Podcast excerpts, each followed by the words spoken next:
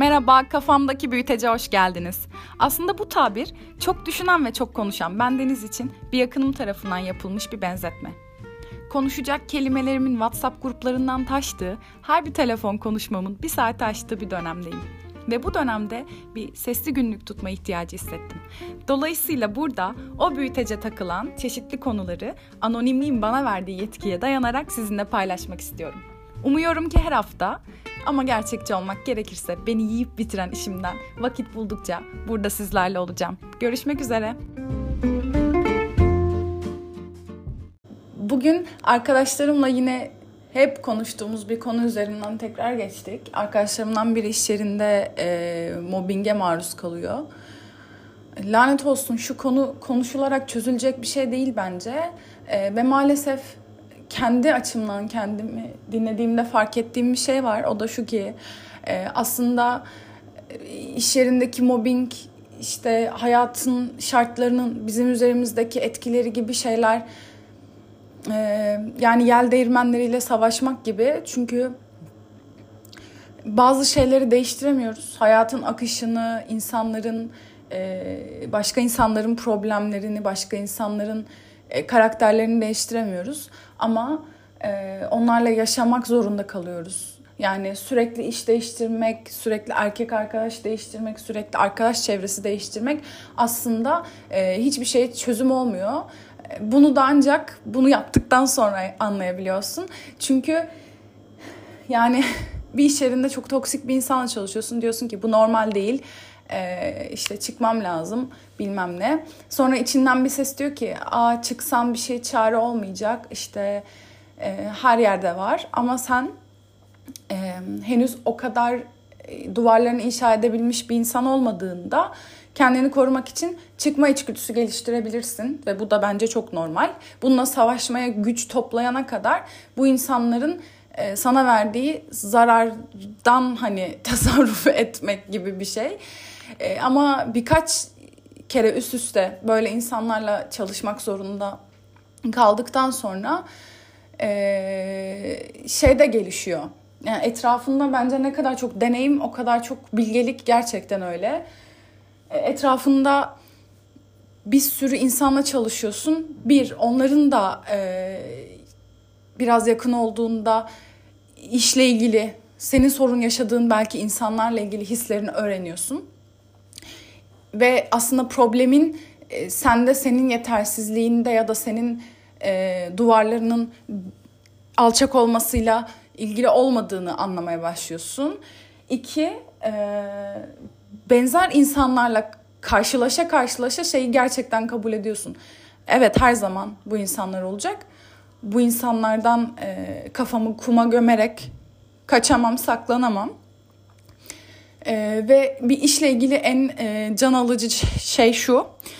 Arkadaşlarını bir yerden sonra çok çok zarar veriyorsa bir daha görmeme e, gibi bir lüksün var hayatta ya da erkek arkadaşını, eşini bile, çocuk, çoluk olsa bile e, dayanamadığın noktada bırakma şansın var.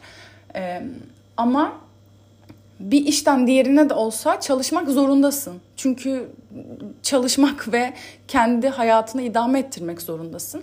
Bu da gerçek yaşam mücadelesi e, bence insanların işleriyle ilgili bir mücadele. Hep böyledir.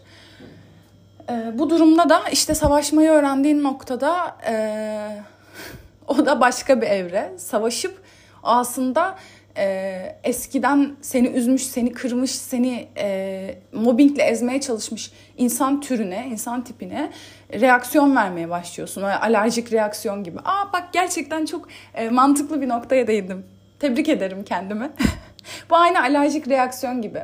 Geçenlerde ben e, bir kontakt alerji reaksiyonu geçirdim yüzümde. E, sebebini de hiç bilemedim. Çünkü e, birkaç tane yeni ürün kullanmıştım ama e, her zaman kullandığım içeriklerle aynı olan ürünlerdi. E, ve doktora gittiğimde hani e, şey dedi bana direkt. O hiçbir kozmetik ürün artık kullanmıyorsun. Sadece yüzünü sıcak suyla yıkıyorsun. İşte bilmem ne. E, ben de şey dedim ya hayır ama ben yıllardır kullanıyorum. Sonra neyi öğrendim?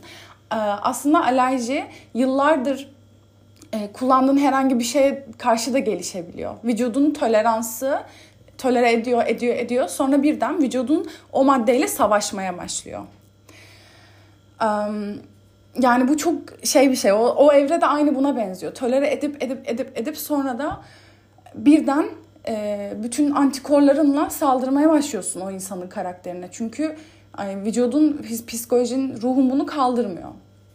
Ama maalesef savaşma evresinden sonra insan görüyor ki insan kendinden başka hiç kimseyi, hiçbir şeyi değiştiremiyor. Yani o yel değirmenleriyle sonsuza kadar savaşabilirsin ama bu savaşın bir galibi olmayacak yani. Daha da yoruyor insan kendini. İnsan tolerans gösterdiği dönemde sabrıyla yoruyor kendini. E, diğer dönemde de sürekli tetikteki alıcılarıyla e, sürekli bir hani e, avcıya karşı e, gösterdiğimiz bir e, içgüdüyü gösteriyoruz ve bunu zaten uzun süre sürdürmek hiç sağlıklı bir şey değil yani. E, şey gibi böyle tedirgin ceylan gibi ne zaman avlanacağım ve nasıl saldırabilirim diye beklemek hiç sağlıklı bir şey değil.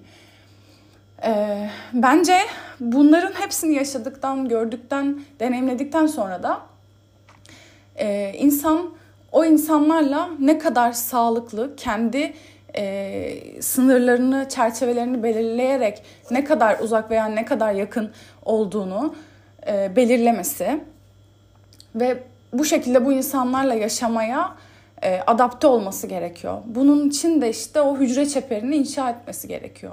Kendi saygısını önce kendine kazandırması gerekiyor ki e, yaşadığı bazı durumları bazen de bu saygı düşüklüğünden, özgüven düşüklüğünden saldırı olarak kabul edebiliyor mesela. Çok ilginç. Yıllar önce bir saldırı olarak, bir hakaret olarak e, anlayabileceğim bir şeyi şu an e, stresli bir insanın verdiği bir tepki ya da e, sorunları olan insanın verdiği bir tepki olarak algılayabiliyorum.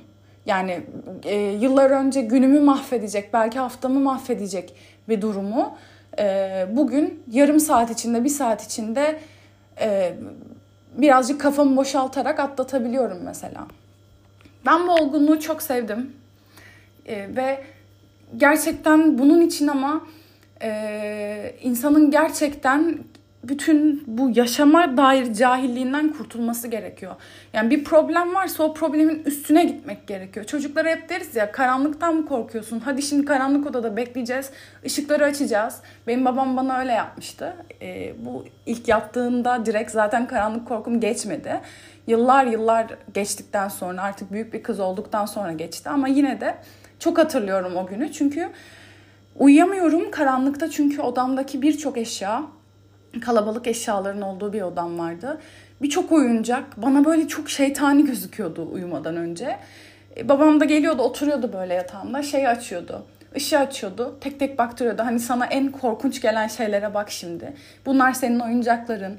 Işık kapanınca sadece ışık gidiyor. Bizim bir şeyleri görme e, şeyimiz değişiyor. Algımız değişiyor. Ve bunlar aslında var olan şeyler. Sen bunlardan sadece yeterince görmediğin için korkuyorsun.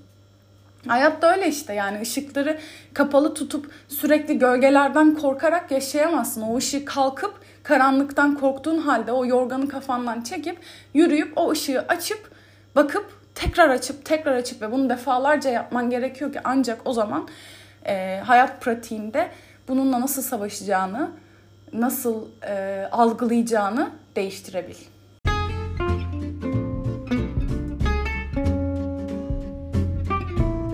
Fakat kafam her şeyi büyüten bir adese gibi. Oraya giren her şey yünlü bir kumaş üzerine damlayan yağ lekesi gibi belli olmadan genişliyor, büyüyor. Bu söz beni çok etkiliyor.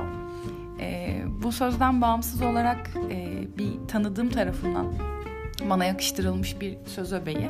Kafanda bir büyüteç var sanki ve bütün düşüncelerin hep daha büyük, daha sesli çıkıyor denmişti. E, bu benim bir özelliğim. E, maalesef demeyeceğim. Sevdiğim bir şey. Çünkü e, her ne kadar olumsuzluklar da o büyüteçten çok daha büyük çıksa da e, aynı zamanda pozitif enerjim, e, esprilerim, yaratıcılığım hepsinin kaynağı bu kafamdaki nereden geldiği belli olmayan büyüteç aslında. e, size o büyütece takılan çeşitli konularda aşure gibi bir e, podcast yapmak istiyorum. Bu aslında benim mutfağımdan e, uzay boşluğuna bıraktığım e, sesli günlüklerim olacak. Dinlemek isterseniz, e, paylaşmak isterseniz buradayım ve bütün gevezeliğimle e, paylaşıyor olacağım. Hoşçakalın, görüşmek üzere.